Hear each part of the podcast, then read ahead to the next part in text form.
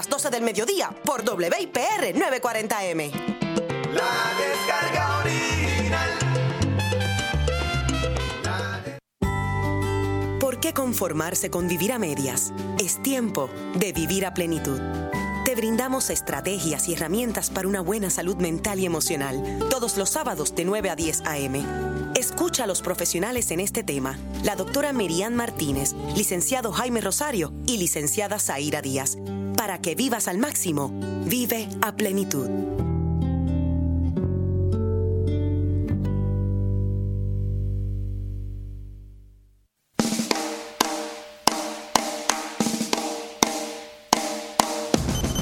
Hay canciones que pasan de generación en generación trascendiendo la historia musical.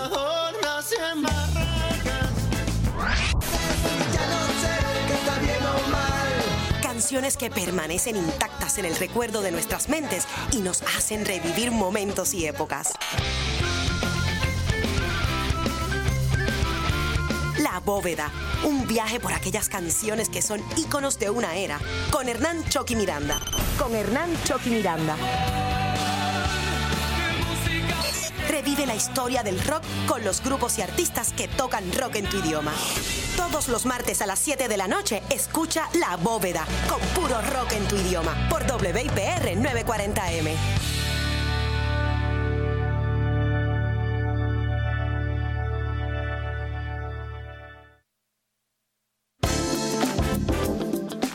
Noche de tus lunes se llenan de energía.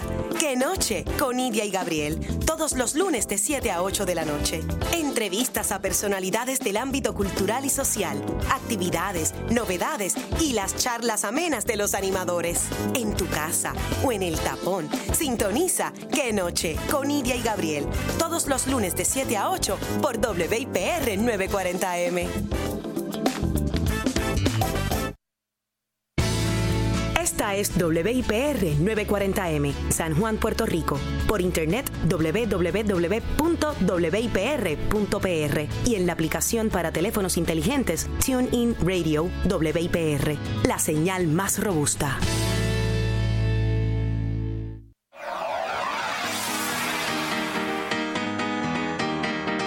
Los comentarios precisos, el análisis profundo, las estadísticas relevantes y las entrevistas que quieres escuchar.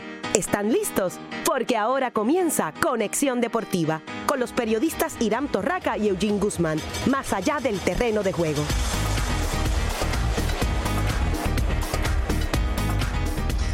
Saludos seguidores de los deportes, bienvenidos a otra semana de Conexión Deportiva. Soy Irán Torraca junto a mí en la tarde de hoy, Eugene Guzmán en la producción, José Alicea. Hoy tendremos por supuesto mucha información de la postemporada de las grandes ligas. Anoche, acá, ayer, eh, tarde noche acabó una serie y hay otra que está próxima por finalizar.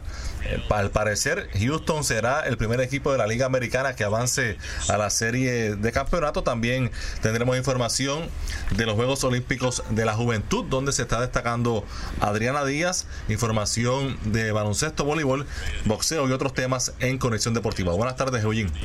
Buenas tardes, Irán, a ti, a José y a toda la fanaticada. Día de fiesta para algunos, para nosotros, como siempre, aquí laborando para que todo el mundo tenga la información correcta eh, de primera mano. Y vamos a entrar de lleno, Irán, porque como tú bien dices, mucho béisbol y mucha información deportiva siempre los lunes. Bueno, en este momento están jugando dos series. Los Astros de Houston están derrotando 10 carreras por 2 a los Indios de Cleveland, entrando a la parte baja de la octava entrada. En la parte alta de la octava entrada, Houston anotó seis carreras, las últimas tres con un cuadrangular por la banda de la derecha. De, con dos corredores en base, remolcador de tres carreras de Carlos Correa, que al fin salió del marasmo ofensivo. En un buen momento y se lo disfrutó como se lo merece luego de eh, la mala racha ofensiva por la que está pasando. Eh, un momento ya cuando el juego se estaba abriendo, estaba 7 a 3 en esa octava entrada un buen momento para que esas carreras no le, posiblemente no hacen falta a Houston para ganar el juego. Siempre hacen falta, Irán.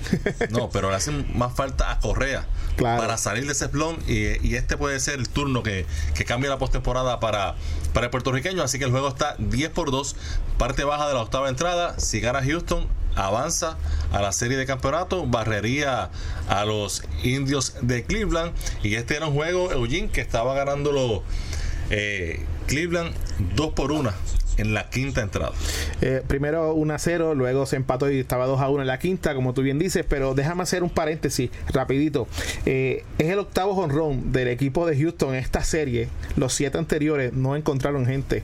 En base, por su parte Correa, como tú bien señalas, sale el maramo ofensivo con un palote por la banda opuesta, por el, el right field. Eh, bueno para tres carreras.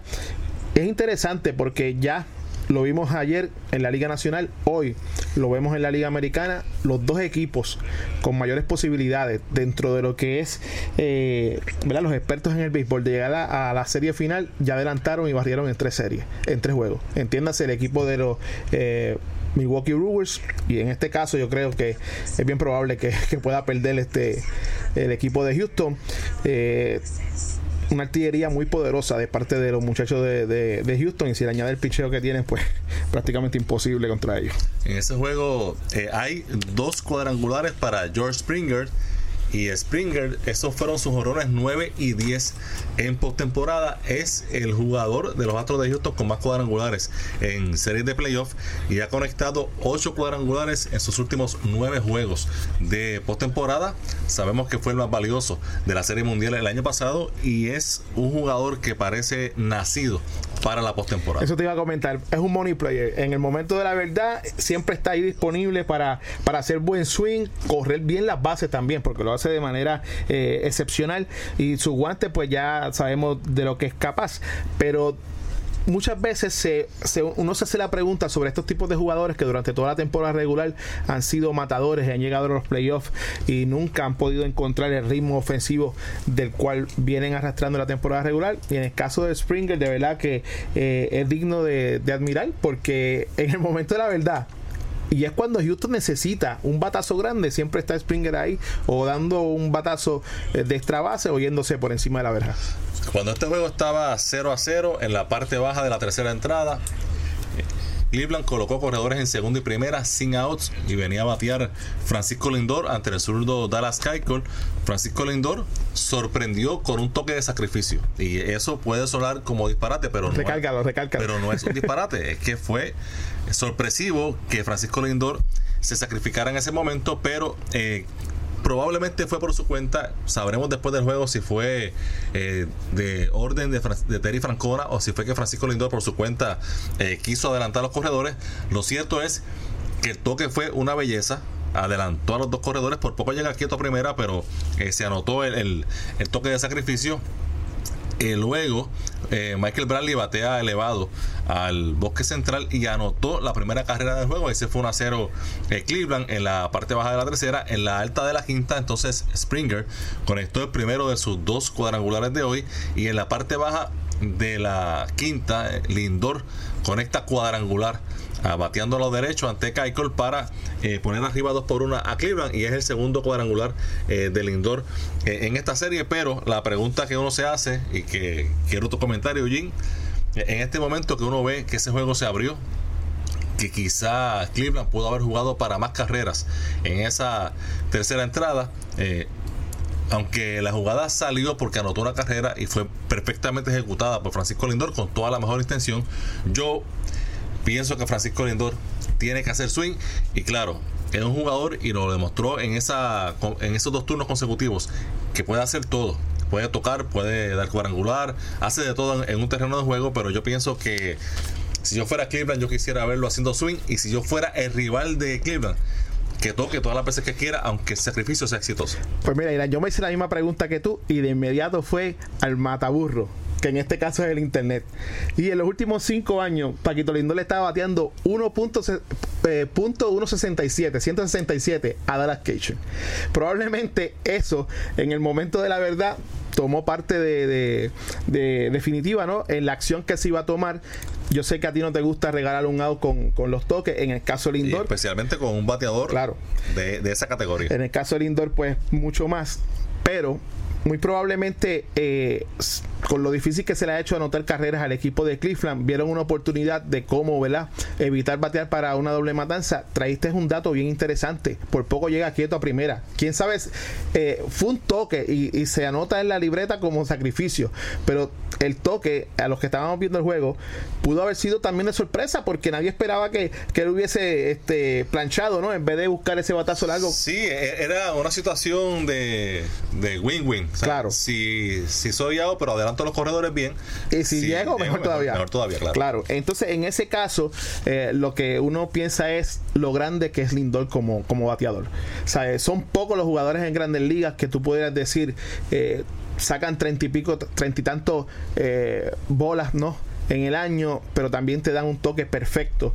Eh, se pueden contar con los dedos de una mano, tal vez Mookie Betts de los Medias Rojas de Boston, tal vez Mike Trout, Mike Trout en Los Ángeles pueden hacer ese tipo de jugadas, no muchos más. Y, y Lindor lo que hace es que aumenta su precio cuando en el próximo turno al mismo lanzador se lleva a la verja. Y eh, eso es lo interesante del partido.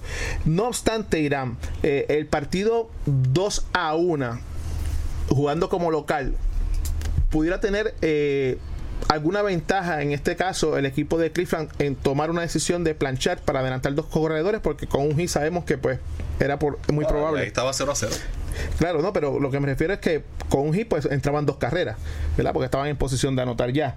Pero eh, el juego se va en esa entrada fatídica donde En la, en la séptima, parte alta de la séptima. o sea, eh, donde la mentalidad del equipo de Cleveland pasó a un segundo plano eh, eh, y no jugaron con la razón y les ha costado que el juego ahora mismo como estábamos hablando está 10 a 2 estaba 7 no antes del bambinazo de Carlos Correa pero es una situación donde eh, es bien difícil hay que esperar la conferencia de prensa como tú bien dices para preguntar mira eso fue ordenado por el dirigente eso fue una decisión tuya porque como conoces el juego pues entendiste que era la mejor en ese momento para el equipo pero Lindor es- eh, está a otro nivel y acaba de dar un sencillo ahora en la parte baja de la octava entrada. Así que el valor de Lindor, y ya lo hemos mencionado en esta mesa anteriormente, cuando sea agente libre, van a tener que buscar mucho, pero que mucho dinero para contratar a una persona que juega muy bien al béisbol, lo hace excelentemente, pero también es carismático dentro y fuera del mismo.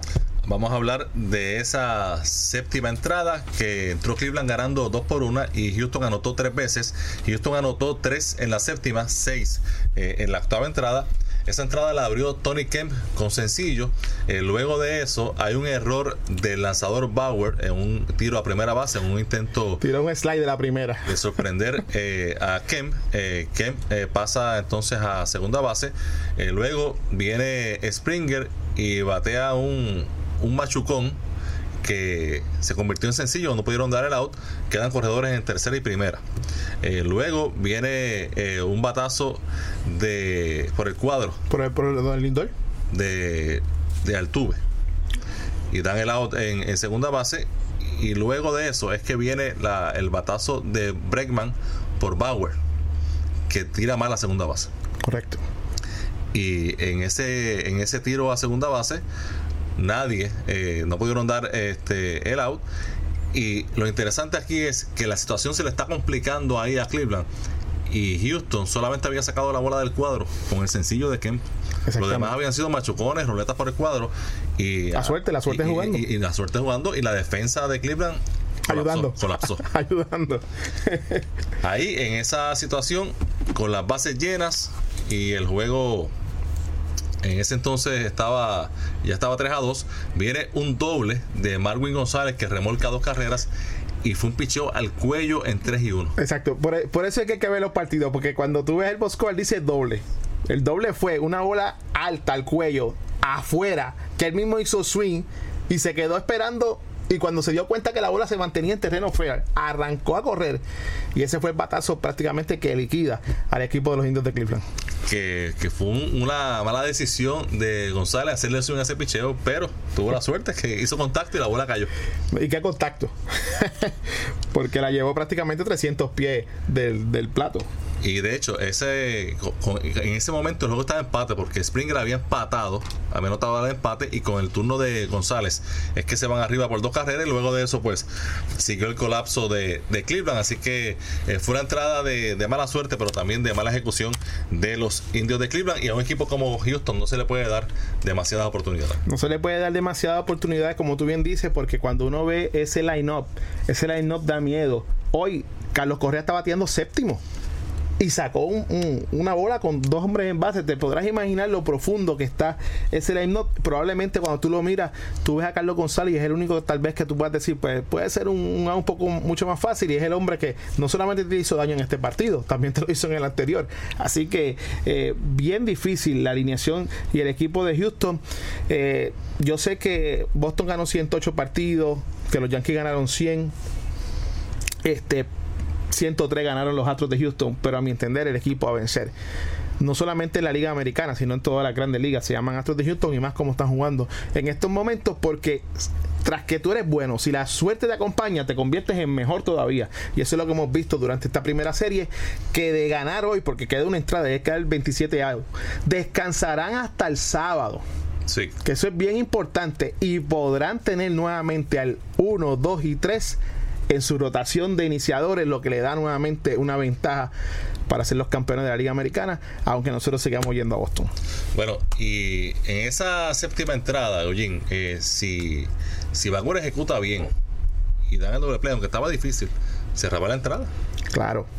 Lo que pasa es, Irán, que es como te comenté fuera del aire. O sea, ese batazo inicial de Altuve que fildea Lindor y el cuadro estaba atrás, no estaba al frente para evitar que esa carrera anotara y se empatara el partido, porque lo que tenía que hacer eh, Cleveland era evitar que se empatara el partido, porque mientras tú estés arriba, eh, el juego es completamente diferente. el problema es que al haber corredor en primera, eh, tú lo que quieres es evitar un inning grande. No, eso, eso se entiende. eso es lo que complica. Eso se entiende, correcto, pero regalaste la del empate ante un equipo que o sea, no estamos hablando de, un equipo cualquiera, estamos hablando de los Astros de Houston, que te lleva a la serie 2 a 0, tú estás jugando en tu casa, no le puedes dar esa oportunidad. Luego vinieron la, la ¿verdad? los errores adicionales y, empeoraron la situación, pero son, son situaciones del juego que cada, cada individuo tiene que tomar. Yo entiendo que el no haber puesto el cuadro al frente, ¿verdad? Para tener una opción adicional, que era el forzar ese jugador en home y dar ese out, le dio una excelente oportunidad a Houston de meterse ahí en el juego, lo que hizo, porque como tú bien dices, a los equipos buenos no se le pueden dar segundas oportunidades. Así que ese juego ya está en la, novena, en la novena entrada. El otro juego que se está celebrando hoy, en, ahora, en este momento que estamos hablando, los Dodgers de Los Ángeles están derrotando una carrera por cero a los Bravos de Atlanta. Ese juego está en la cuarta entrada. De ganar los Dodgers, pues serían ya la pareja de los cerveceros de Milwaukee en la serie de campeonato de la Liga Nacional que comenzará el viernes. Ese juego de anoche, Eugene, un juegazo. Eh, los Bravos. y eh, largo. luego, luego de que parecía que habían colapsado, se mantuvieron y pudieron eh, ganar un partido que ganaban 5 a 0 en la segunda entrada. Ahí parecía que era una victoria cómoda. Los Dodgers empataron, tuvieron grandes oportunidades porque con el juego empate luego llenaron las bases y no anotaron. Luego de eso vino el cuadrangular de Freddy Freeman que puso el juego 6 por 5. Ese fue el resultado final.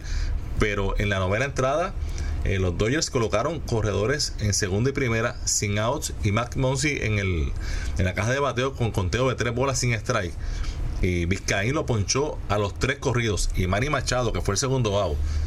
Ese, ese, tiene que haber sido uno de los peores turnos de su carrera, totalmente perdido eh, en el plato, así que eh, por lo menos eso le permitió a Atlanta jugar un día extra y están jugando hoy en ese partido eh, en Atlanta que de ganar entonces la serie iría a un quinto partido que sería el miércoles en Los Ángeles. Y que ya el dirigente Roberts anunció a Kershaw en caso de que ese juego se dé como su abridor iniciador para asegurar la serie y evitar la eliminación temprana en la serie campeonato. que fue el primer día en el caso de. Se puede dar ese lujo porque ambos, tanto Ryu como Kershaw, van a tener los días de descanso. No, no es que está adelantando a Kershaw. Kershaw va a estar con sus cuatro días de descanso. Y aunque Ryu lanzó excepcional en el primer juego, Kershaw Kershaw es su caballo. Sí, Kershaw, Kershaw, de eso. eh, en el peor escenario, pues tendría a Río para empezar la serie ante los cerveceros de Milwaukee. Ellos están apostando a llevarse ese juego hoy.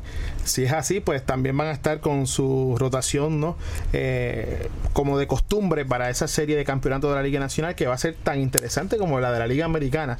Gane Boston o gane Nueva York contra los Astros de Houston. Bueno, vamos a hacer la primera pausa aquí en Conexión Deportiva y cuando regresemos, más de los playoffs de las grandes ligas. Si te apasionan los deportes, Conexión Deportiva es para ti, más allá del terreno de juego.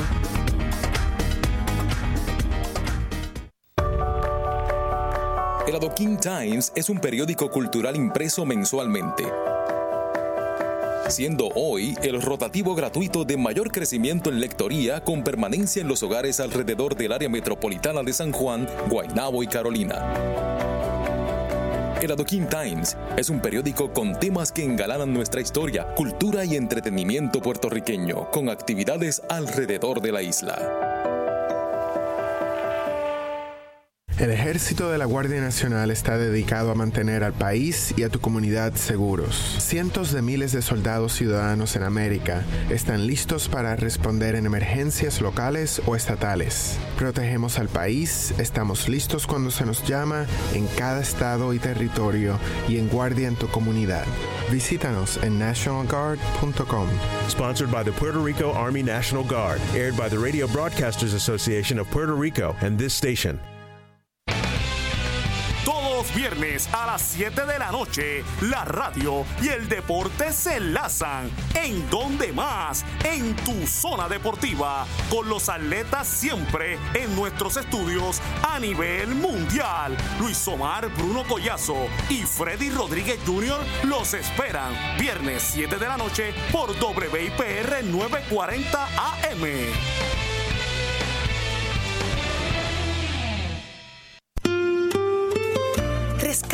Recuerdo vivido y compartido, escuchando los mejores años de nuestra vida. Solicita tu canción favorita, sí, esa que marcó tu vida, la que te enamoró. Enrique Quique Sayas y Emairi Santos te esperan cada sábado de 2 a 3 de la tarde para disfrutar las más bellas canciones. Los mejores años de nuestra vida, por aquí, por WIPR 940M.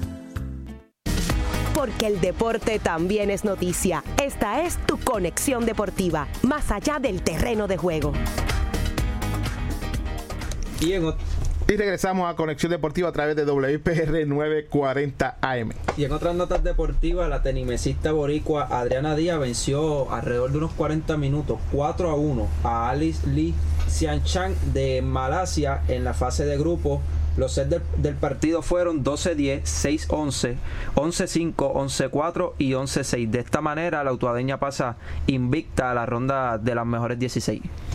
Eso es así, también la judoka boricua Zairi Colón, viequense, fue superada por Nilufar Ermangetova de Uzbekistán vía Ipón en combate por la, medalla, por la medalla de bronce en los 52 kilos. De esa manera, pues termina entonces la representación de Zairi Colón en el judo. Eh, orgulloso del desempeño porque estos son unos juegos eh, juveniles que, aunque son olímpicos, siempre dan buena exposición a los atletas y, sobre todo, eh, la experiencia de estar en, en el más alto nivel a nivel mundial. También el equipo de voleibol de playa, en este caso en los hombres, cayó cuando Ecuador los venció 2 a 1 en la tarde de hoy y una noticia bien importante que surge de Buenos Aires es que el Comité Olímpico Internacional eligió esta mañana a Senegal como sede de los próximos Juegos de la Juventud del 2022 lo que convierte por primera vez al continente africano en anfitrión de una justa olímpica. La candidatura de Senegal, que realizará los Juegos en tres ciudades, la capital Dakar, Diamiánamo y la localidad costera de Sali, tuvo lugar durante la eh, reunión número 133 del Comité Olímpico en Buenos Aires, sede del actual eh, Juegos Olímpicos de la Juventud. Y es bien interesante eh, mencionar esto porque ya el continente africano había montado en el 2010 el Mundial de Fútbol FIFA, así que eh, nuevamente se le da la oportunidad al continente africano de, eh, de ser el centro del universo a nivel mundial. Oye, Eugene, ¿y cuán bueno es Ronald Acuña? 20 años, conectó ahí el cuadrangular con las bases llenas. El más joven a hacer la historia. Y un jugador eh, que tiene todas las herramientas para hacer en unos cuantos años, estar ahí junto con los, los Mike Trout, los Mookie Betts en esa discusión del mejor jugador, el jugador más completo en las grandes ligas. La verdad, con un fenómeno y un jugador del que vamos a, escuchar mucho y también eh, tiene a su favor eh, que es bien carismático, bien eh, extrovertido y eso y eso lo va a ayudar una vez se establezca como estrella para ser un jugador bien mercadeable para las grandes ligas. Y vas en una ciudad de Atlanta que tiene, ¿verdad? Este, sus vicios de, de ser una ciudad negra. No estamos aquí diciendo cosas que no sean la realidad. Hay mucho este eh, habitantes de esa ciudad que, que son eh, de tex negra, eh, afroamericanos, y él viniendo de una minoría, ¿no? que sea la bandera para esas próximas ediciones de los Bravos de Atlanta, sencillamente es algo excepcional. Sobre todo. Y, Acuña es venezolano. Venezolano. La gente piensa que es dominicano, es venezolano. Es venezolano. Y, y Osi Alvis es de Curazao, el segundo base. Y es bien importante, Irán, que cuando la gente que conoce el béisbol, que sabe el béisbol, le pone el sello a uno de que no puede fallar, definitivamente no fallan un jugador con las cinco herramientas. Eh, ayer lo que hizo sencillamente en el escenario que lo hizo eh, fue extraordinario, ¿no? Verlo sacar esa bola y darle la ventaja a su equipo. Eh, vamos a estar oyendo por muchos años. Estamos hablando de que 20 años. O sea, diez y pico años más en Grandes Ligas, cómodo. Bueno, si, está saludable, sí. ya tú sabes que esto es, eh, la representación venezolana va a estar con él como bandera, así como nosotros tenemos a Bae, a Lindor, a Correa, eh, en fin. Eh, enhorabuena para, para Acuña que ha demostrado ser lo que, lo que siempre se dijo de él. Bueno, en el caso de los cerveceros de Milwaukee, que ya están tranquilitos en Milwaukee esperando quién los va a visitar para comenzar esa serie eh, el viernes, la serie de campeonato de la Liga Nacional. Los cerveceros, esta es la tercera vez que avanzan a serie de campeonato, pero eh, la primera vez en el 1982 estaban en la Liga Americana. Eh, jugaban en la división este de la Liga Americana. Ese año llegaron hasta la Serie Mundial y perdieron ante los Cardenales de San Luis. Siempre recuerdo esa, esa edición, Robin Young, eh, Hall of Fame, Paul Molitor, Cecil Cooper, eh, Rolly Finger estaba de relevista. En fin, tenían un buen trabuco para, para, aquella época. Y se enfrentaron a San Luis en la la Serie Mundial y perdieron y luego no regresaron a una serie de campeonatos hasta el 2011 ya estando en la división central de la Liga Nacional y volvieron a tropezar con los Cardenales de San Luis que los, eh, los derrotaron en la serie de campeonatos. Así que es la tercera vez en la historia que llegan tan profundo a esta franquicia que este año tienen, tienen todo para llegar hasta el clásico de otoño y un dato, la verdad que impresionante. Solamente dos carreras anotó eh, la poderosa ofensiva de Colorado, que aquí yo dije, antes de empezar la serie, que esa serie de Cleveland, de, Milwaukee y Colorado, iba a ser una serie de mucha ofensiva porque ambos equipos tenían muchos sluggers, muchos bateadores de fuerza, jugaban en estadios eh, amigables para los bateadores, pero no fue así. El, el equipo de Colorado solamente anotó dos carreras en 28 entradas. Sí, aclara eso, 28, porque por ahí he oído gente decir 27 y el primer juego se fue entradas se Fue entradas extras, se fue a 10 entradas y anotaron las dos carreras en la novena entrada, que llegaron perdiendo 2 a 0. Luego fueron blanqueados en el segundo juego y fueron blanqueados en Colorado, que es un paraíso de bateadores y es donde ellos eh, se se han dado eh, banquetes, dando palos todo el año. Irán, si te sorprenden esas dos carreras que solamente anotó Colorado, espera escuchar lo que tengo aquí para ti. 96 apariciones oficiales en el plato durante esa serie. 96. De las cuales dos carreras, como tú bien dices. Solamente conectaron 14 hits. Eso significa que batearon para 1.45 recibieron 8 bases por bola y se poncharon en 30 ocasiones. O sea, si se jugaron 28 entradas, al poncharse en 30 ocasiones había un ponche por entrada. El OBP fue de 229 y dejaron a 42 hombres esperando remolques por alguna razón u otra. De eso es que se trata este, todo este, este andamiaje de, Milwaukee que prácticamente eh, anuló toda la ofensiva de un equipo de los Colorado Rockies que tuvo que, como bien dijimos aquí, jugar en su parque, luego moverse a Los Ángeles para terminar en Chicago, para luego comenzar la serie ante Milwaukee y terminar en Colorado. Eh, quién sabe si el cansancio a la larga les afectó a esta gente, porque de verdad que eso no es normal en un equipo como Colorado. Y, la ofensiva se, se cayó incluso desde antes de esta serie, porque el juego ante los cachorros, que en el juego del Wild Card, que avanzaron a esta serie, lo ganaron 2 a 1 en tres entradas. Que fue que, que los cachorros batearon menos, pero Correcto. ellos tampoco eh, pudieron batear. Y en el caso de, de Milwaukee, tres carreras, sumando también el juego de desempate ante los cachorros de Chicago el lunes, en los últimos cuatro juegos, ese picheo del equipo de Milwaukee en 37 entradas ha permitido apenas cuatro carreras. Eh, lucen bien, Irán. Ya lo hemos, Lucen comen- poderosos. lo hemos comentado aquí y, y luciendo muy bien y con la ventaja de, de parque local que tendrán, eh, va a ser bien difícil ganarse a Milwaukee, que ya nosotros escogimos que iba a llegar hasta, hasta el final de la Liga Nacional y ser el campeón de esa liga. Pero lo interesante de todo esto es que también, como ya habíamos mencionado anteriormente, la combinación de estos peloteros eh, ha sido un- de verdad eh, una mezcla de, de mucho de mucho sabor de muchos colores.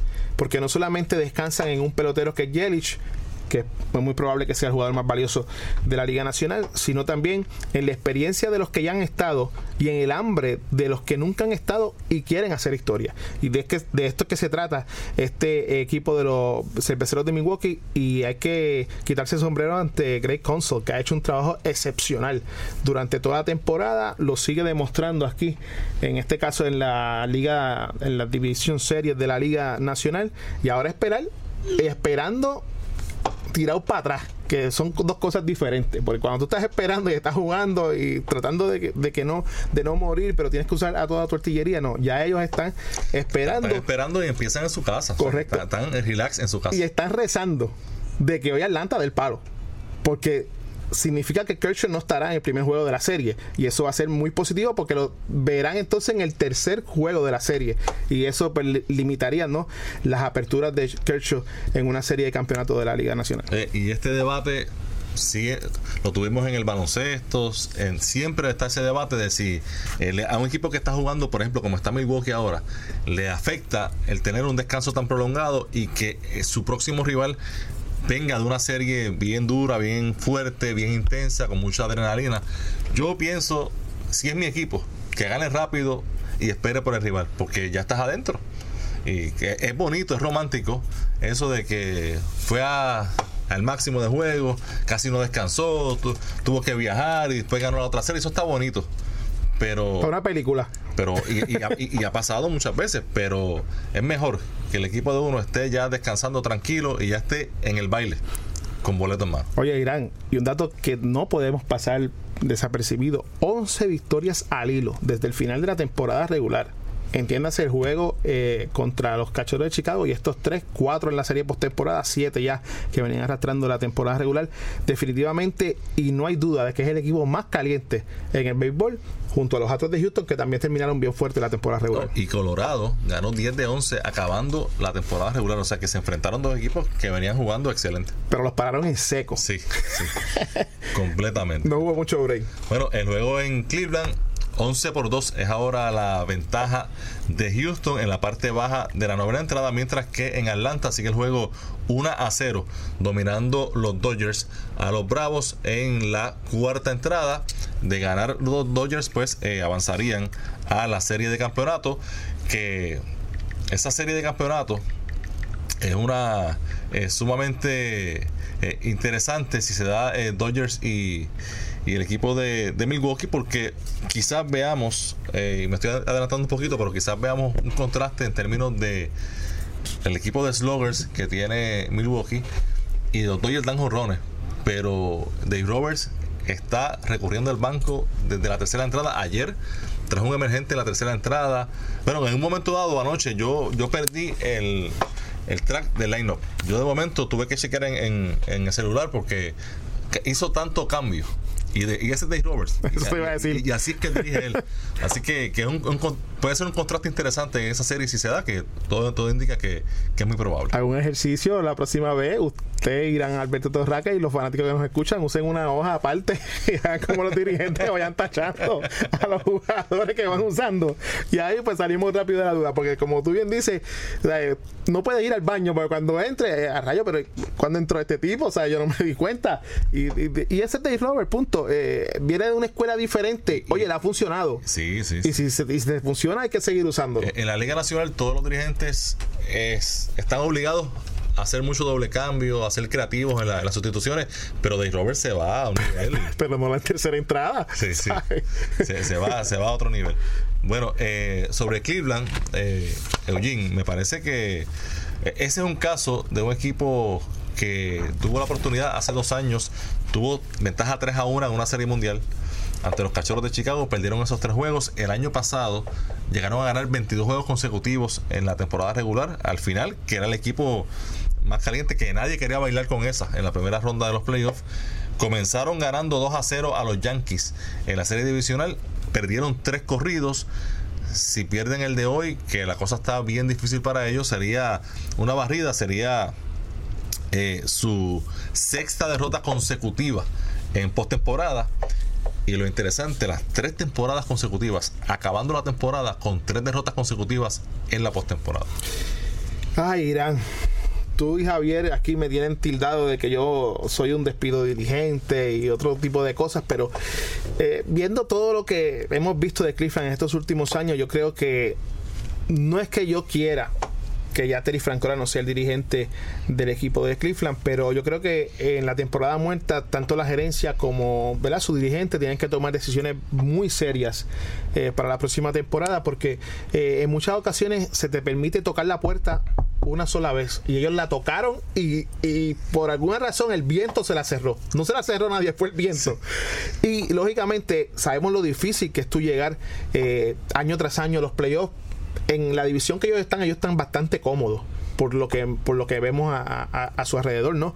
Pero tan pronto comienzan las series divisionales, pues tienen serios problemas. Y yo creo que todavía tienen un grupo que pueden hacer mucho más. El, que Houston en este caso eh, los haya derrotado prácticamente en tres partidos eh, consecutivos, no de extrañar, pero tampoco es que Cleveland puso un poco de resistencia en que ocurriera eso. A mi entender, eh, hay muchas cosas que cambiar. Eh, ellos hicieron movimientos tratando de verdad augurar un, un mejor Sí, resultado Siguieron a Brad Hahn, a Donaldson. sí, hicieron Ah. cambio. Eh, en la postemporada y no les ha funcionado. Eh, algunas veces no es porque se necesite, pero algunas veces un cambio de dirigente también es, es un buen aire. Y lógicamente no estoy diciendo que la culpa es de Terry Francona, pero O sea no van a votar a todos los demás. Franco- Así que vamos a ver qué pasa. Francona, eh, especialmente en Cleveland, es, Es querido. es mucho más que un dirigente. No, claro, pero pues le dio a Boston cuántos campeonatos? Dos campeonatos. Y Boston no había ganado desde hace mucho tiempo. Y si por mí fuera, estuviese dirigiendo en Boston 10 años más, por ejemplo, por, por el agradecimiento de haber hecho lo que hizo. Pero hay ciclos. Hay ciclos y yo entiendo que en este momento el ciclo de Terry Francona ha terminado para los indios, eh, para los indios de Cleveland luego de esta derrota de tres victorias por cero ante los Astros de Houston. Y el caso de, de Cleveland no es que se va a desmantelar todavía, todavía, pero Todavía. sí hay jugadores que posiblemente no regresen y tienen decisiones muy interesantes que tomar para el futuro. Ya por lo menos amarraron a José Ramírez. Eh, todavía Corey Kluber no va para la agencia libre. Tienen eh, ciertos jugadores que, que van a seguir ahí de calidad. Francisco Lindor todavía está a tres años de la agencia libre. Yo pienso que no se le ha cerrado la ventana para ir a los playoffs, porque la división en que están tienen el beneficio que es flojísima y que ellos deben seguirla ganando por lo menos Correcto. un par de temporadas más. Pero lo que está ocurriendo con Cleveland, a menos que haya movimientos eh, más agresivos, eh, Eugene, que en los playoffs no se están viendo a la par Con las demás potencias que hay en la Liga Americana. Claro, y si tú quieres ser campeón, porque el, el mono en la espalda que ellos tienen es ese, el ganar el campeonato, no lo ganan desde el 48, ¿eh? Eh, o sea, eh, tienes que hacer algo.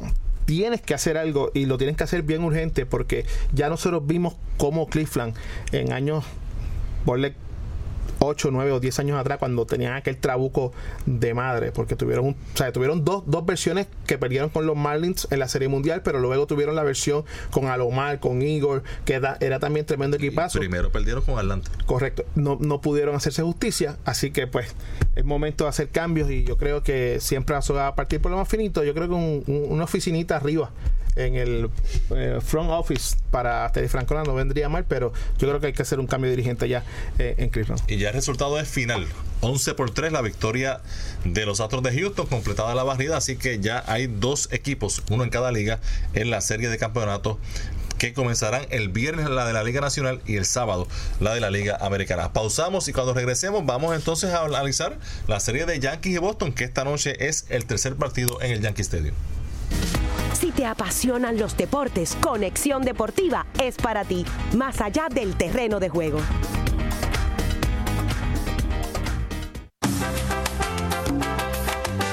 Servicio y mantenimiento de los vehículos de motor son parte importante de la economía de nuestro país, así como la seguridad de los automovilistas. En WIPR 940M te presentamos Profesor Mecánico con el profesor Rafael A. de León Mitchell y sus invitados. Sintonízalo los lunes de 10 de la mañana a 11 de la mañana por WIPR 940M, la casa de todos. El servicio desinteresado es la pasión que motiva a todo soldado de la Guardia Nacional a estar listo en casos de emergencia. Ellos tienen un interés especial en las comunidades donde viven y laboran. Se preparan a tiempo parcial para servir en todo momento. Servicio desinteresado es lo que inspira a los hombres y mujeres de la Guardia Nacional a ser parte de algo mucho mayor que ellos mismos. Para más información visita nationalguard.com. Sponsored by the Puerto Rico Army National Guard, aired by the Radio Broadcasters Association of Puerto Rico and this station. El Adoquin Times es un periódico cultural impreso mensualmente. Siendo hoy el rotativo gratuito de mayor crecimiento en lectoría con permanencia en los hogares alrededor del área metropolitana de San Juan, Guaynabo y Carolina. El Adoquin Times es un periódico con temas que engalanan nuestra historia, cultura y entretenimiento puertorriqueño, con actividades alrededor de la isla.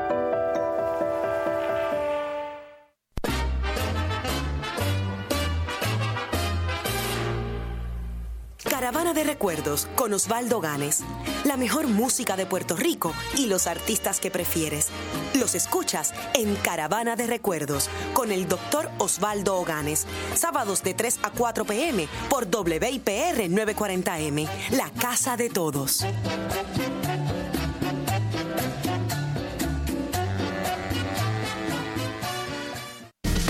Porque el deporte también es noticia. Esta es tu conexión deportiva, más allá del terreno de juego.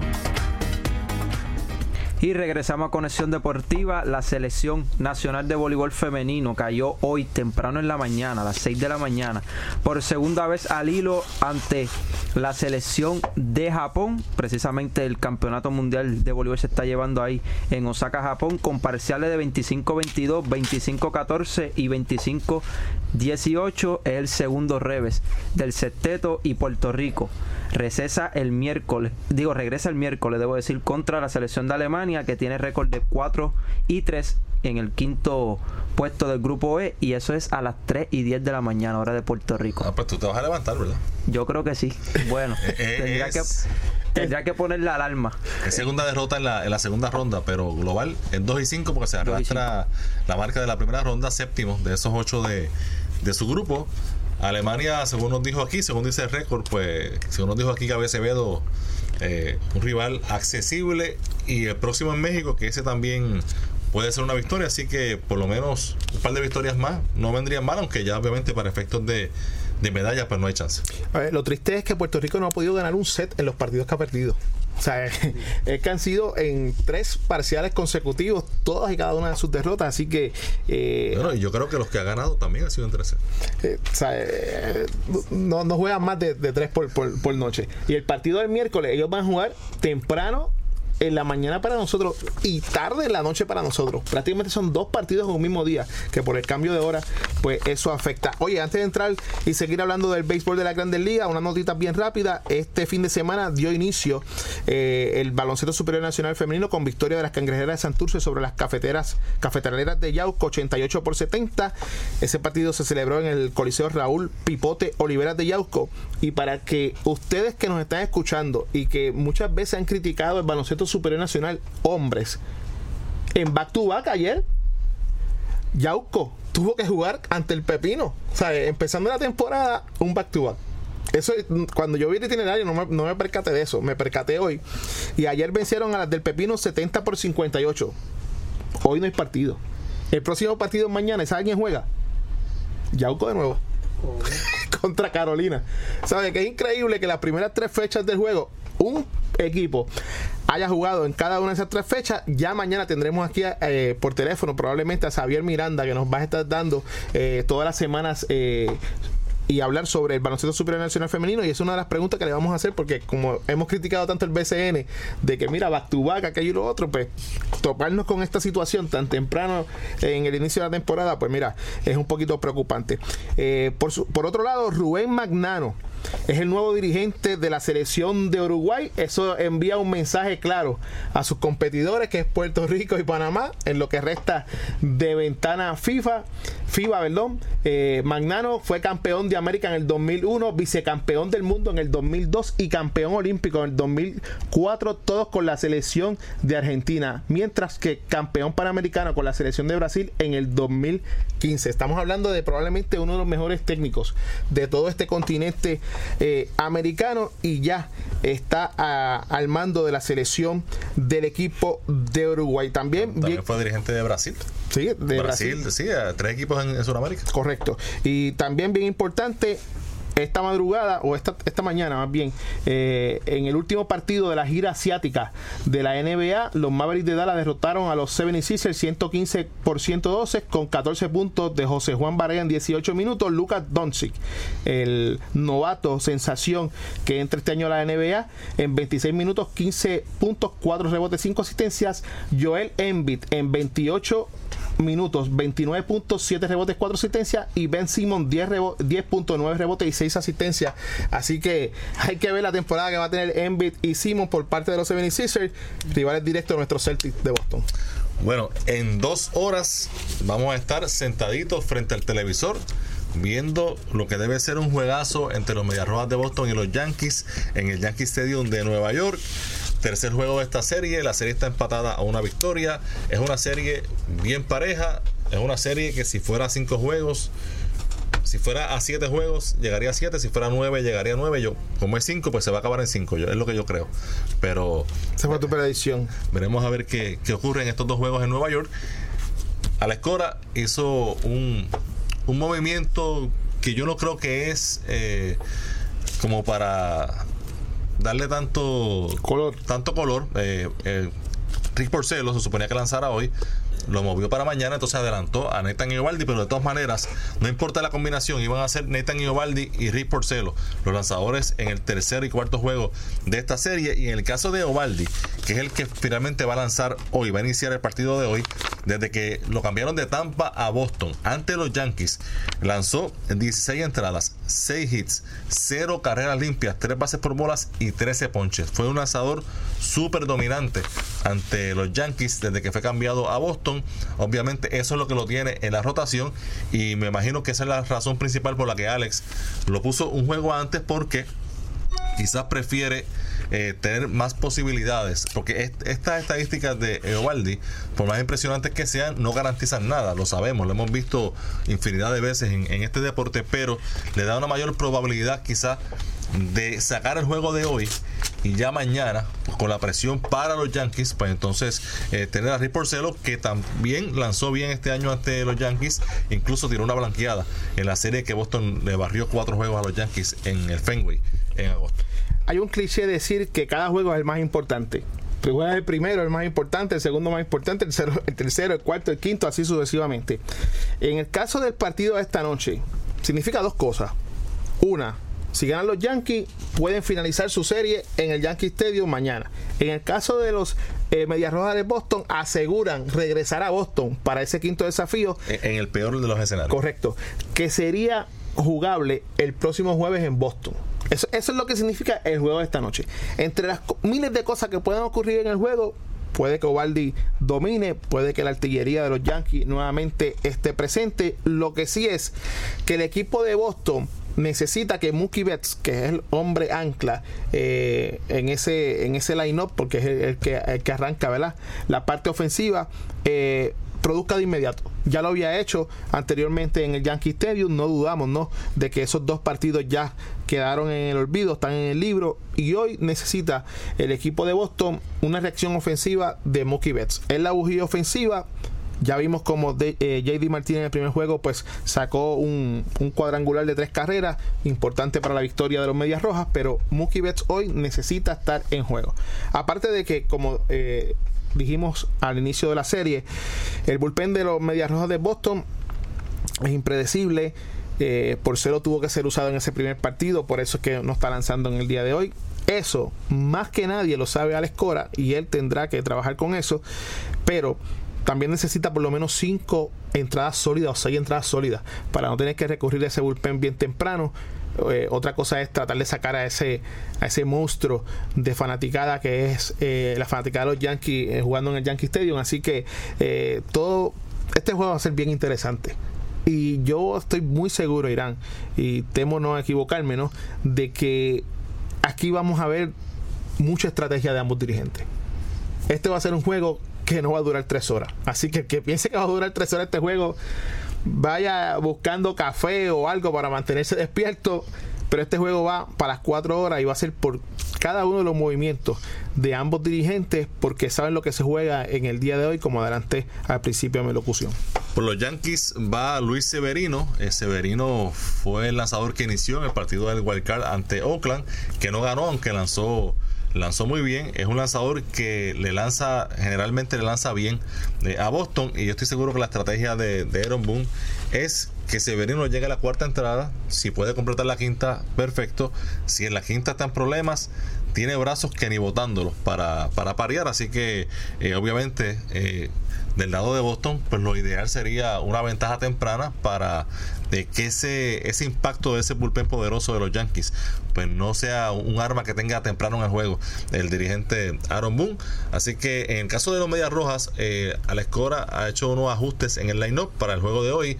Se mantiene con Mookie Betts primer bate en el, high- en el right field, segundo Benintendi en el left field, tercero JD Martínez eh, como designado, cuarto Sander Bogarts en el campo corto, pero luego de ahí es que vienen los cambios. Rafael Devers va a iniciar el primer juego de esta serie como quinto bate y tercera base.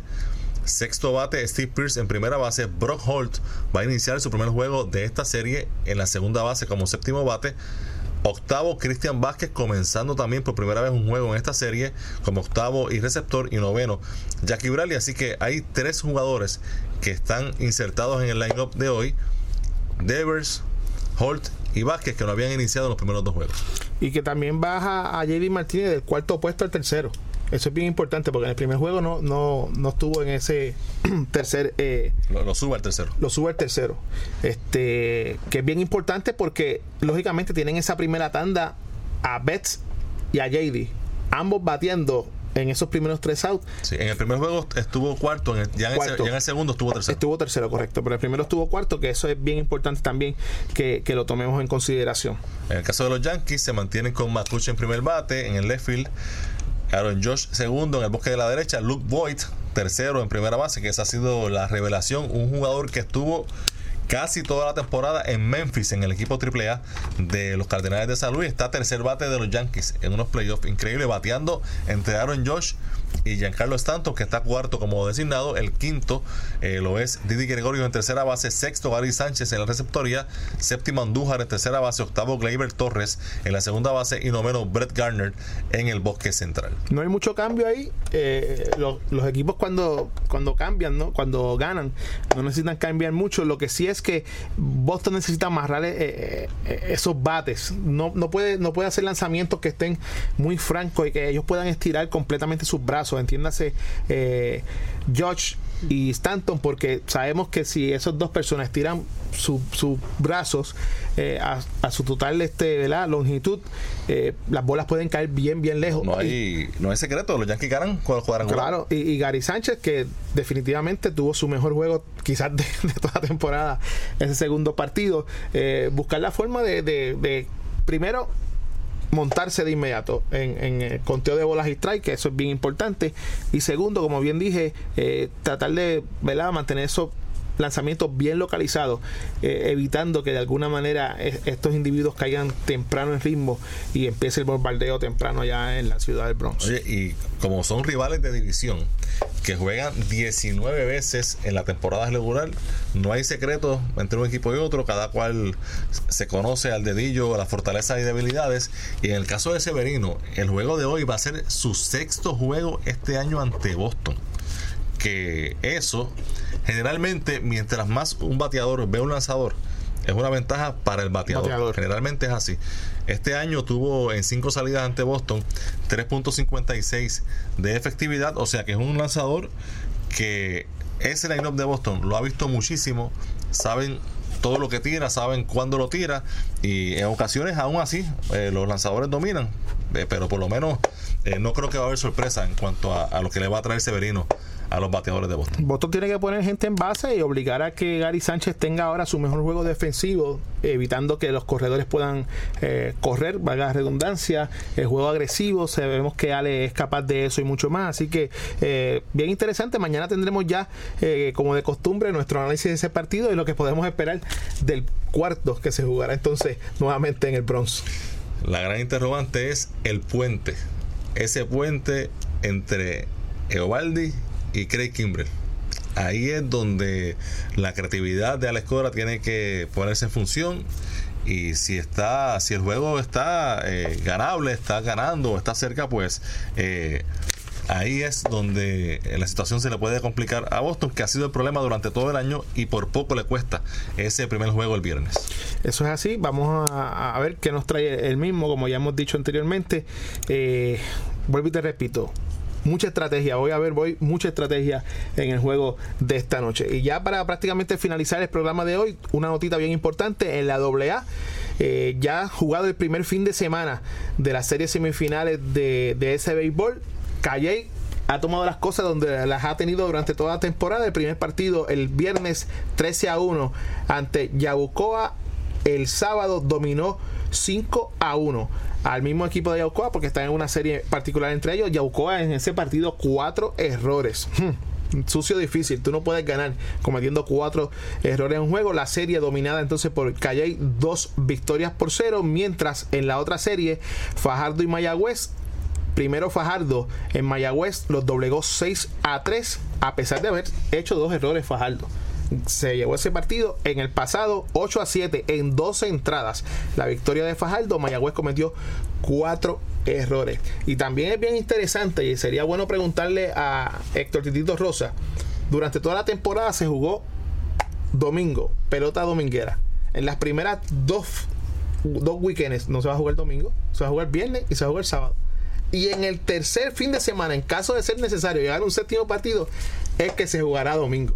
O sea, son las cosas que uno no puede entender en este tipo de situación porque el domingo tú puedes empezar el juego a las 10 o 11 de la mañana y estar 7 horas, como algunas veces está uno en el parque de AA. Sin embargo, se juega viernes y se juega sábado. En estas primeras dos jornadas, entiéndase, cada jornada tiene dos partidos, eh, visita y recibe ambos equipos. Y eso es lo que hay durante esta primera jornada del béisbol AA, donde repito, Calle domina la serie 2 por 0 y Fajardo hace lo propio ante el equipo de Mayagüez 2 por 0. Oye, en el boxeo, ya para finalizar, hubo victoria de Jonathan Oquendo eh, sobre el Wonder Boy. Sorprendió el veterano Jonathan El Polvo Oquendo a los 35 años. Logró esa victoria sobre el Wonder Boy, que tiene 24 y que era el, que se suponía que ganara esa pelea, que, que Oquendo sirviera de escalón, pues fue lo contrario. Y Oquendo, a sus 35 años, se ha colocado en posición de optar por una pelea de campeonato mundial ante el japonés Ito, que fue el que le ganó al Pitufo Díaz hace unos meses. Así que esa pelea puede ser que ocurra para principios del próximo año. Y hablando de boxeo, el boricua Javier Cintrón, con récord de 8-0 y 4 knockout, defenderá su corona latina de las 115 libras ante el nicaragüense Marvin Solano, 21-2 y 8 knockout. Un, un pleito que se llevará a cabo a 10 asaltos. El combate será el 31 de octubre en Panamá. Y ahora sí, para terminar, no dejar a un lado el fútbol europeo, la Liga Española está más interesante que nunca porque hoy, sí, hoy, es el líder, el Sevilla con 16 puntos, el Barça está segundo con 15, el Atlético Madrid con 15, el Real Madrid está cuarto con 14. Esto es bien interesante porque ya en 8 jornadas el Barcelona ha perdido 9 puntos, mientras el Real Madrid ha perdido 10. Si hubiese ganado uno de los dos, los, eh, los puntos que ha perdido, ya la liga prácticamente en octubre estuviese decidida y eso fue lo que ocurrió el año pasado con el Barcelona y el Real Madrid y en la Premier League también el Manchester City junto con el Chelsea y el Liverpool. Hay un empate entre tres equipos con 20 puntos recesa por las fechas FIFA que se jugarán esta semana y las próximas hasta el próximo 21 y 22 de octubre cuando retomen nuevamente las ligas europeas sus competiciones locales. Y en Atlanta los Bravos han tomado ventaja 2 por 1 sobre los Dodgers. En la, el partido se está jugando ahora en la parte alta de la quinta entrada. Los, los Bravos anotaron 2 en la parte baja. Y hasta aquí esta edición de hoy de Conexión Deportiva. Los esperamos mañana a las 5 de la tarde. Que tengan todos muy buenas noches.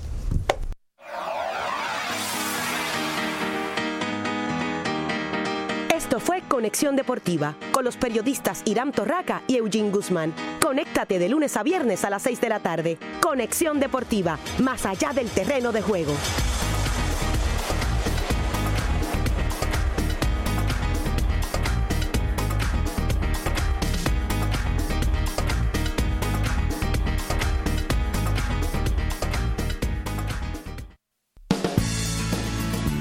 Equipos que ayudan a comunicarte con los tuyos de ATT. Tenemos disponibles dos Samsung J3 al activar una línea nueva. Además, el iPad de 32 GB disponible con un iPhone de ATT Next. Oferta solo de ATT. Más detalles en las tiendas y en la prensa. El ejército de la Guardia Nacional está dedicado a mantener al país y a tu comunidad seguros. Cientos de miles de soldados ciudadanos en América están listos para responder en emergencias locales o estatales. Protegemos al país, estamos listos cuando se nos llama en cada estado y territorio y en guardia en tu comunidad. Visítanos en nationalguard.com.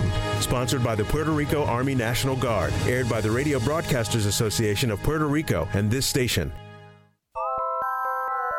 Estás a tiempo. Únete a los que se preocupan y se ocupan de su salud, porque no es vivir 100 años, es vivirlos bien. Este y todos los jueves a las 10 de la mañana con Salud Todo, sexualidad, nutrición, ejercicio, salud física y mental, familia, todo lo que quieres saber este y todos los jueves con la psicóloga y periodista Sandra López. Con Salud Todo, este y todos los jueves a las 10 de la mañana por WIPR 940 AM. Hola amigos, les saluda Lou Briel y estoy aquí para invitarles a que sintonicen todos los lunes a las 3 de la tarde El Gran Derecho, el primer programa dedicado a los derechos de autor, una producción de LAMCO, Latin American Corporation y ASEMBLA, la Asociación de Compositores y Editores de Música Latina todos los lunes a las 3 de la tarde por WIPR AM 940. El Gran Derecho. Esta es WIPR 940M, San Juan, Puerto Rico. Por internet www.wipr.pr y en la aplicación para teléfonos inteligentes TuneIn Radio WIPR, la señal más robusta. Porque el deporte también es noticia. Y también es drama, es pasión, diversión, emoción, unión y todo lo que buscas para darle entretenimiento a tus tardes. Eso es Conexión Deportiva, más allá del terreno de juego. Sintoniza Conexión Deportiva con Irán Torraca y Eugene Guzmán, de lunes a viernes a las 6 de la tarde por WIPR 940M. Conexión Deportiva, más allá del terreno de juego. El rock sinfónico explora nuevos caminos musicales dentro del género de la música clásica, combinando lo mejor del rock. Imagínate un programa donde se encuentran estos géneros.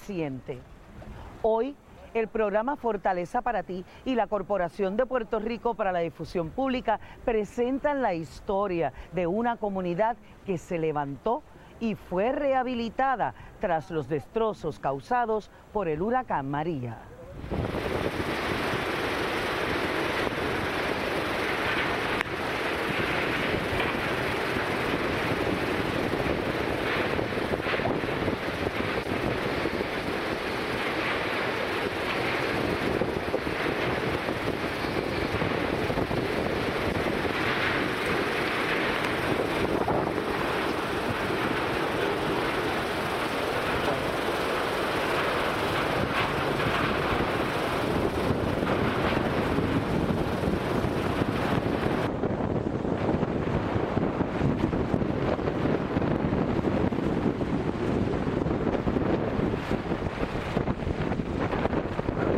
Dan las 2 de la mañana, sentimos un temblor, ya a las 2 y media sonó la alarma del tsunami, sonó dos veces, nos quedamos que en shock y ya a las 5 de la mañana, 5 y 20 por ahí, nos dimos de cuenta como que nos dio la peste al salitre. Y ahí fue que se salió el mar junto con el río y empezó subiendo el agua.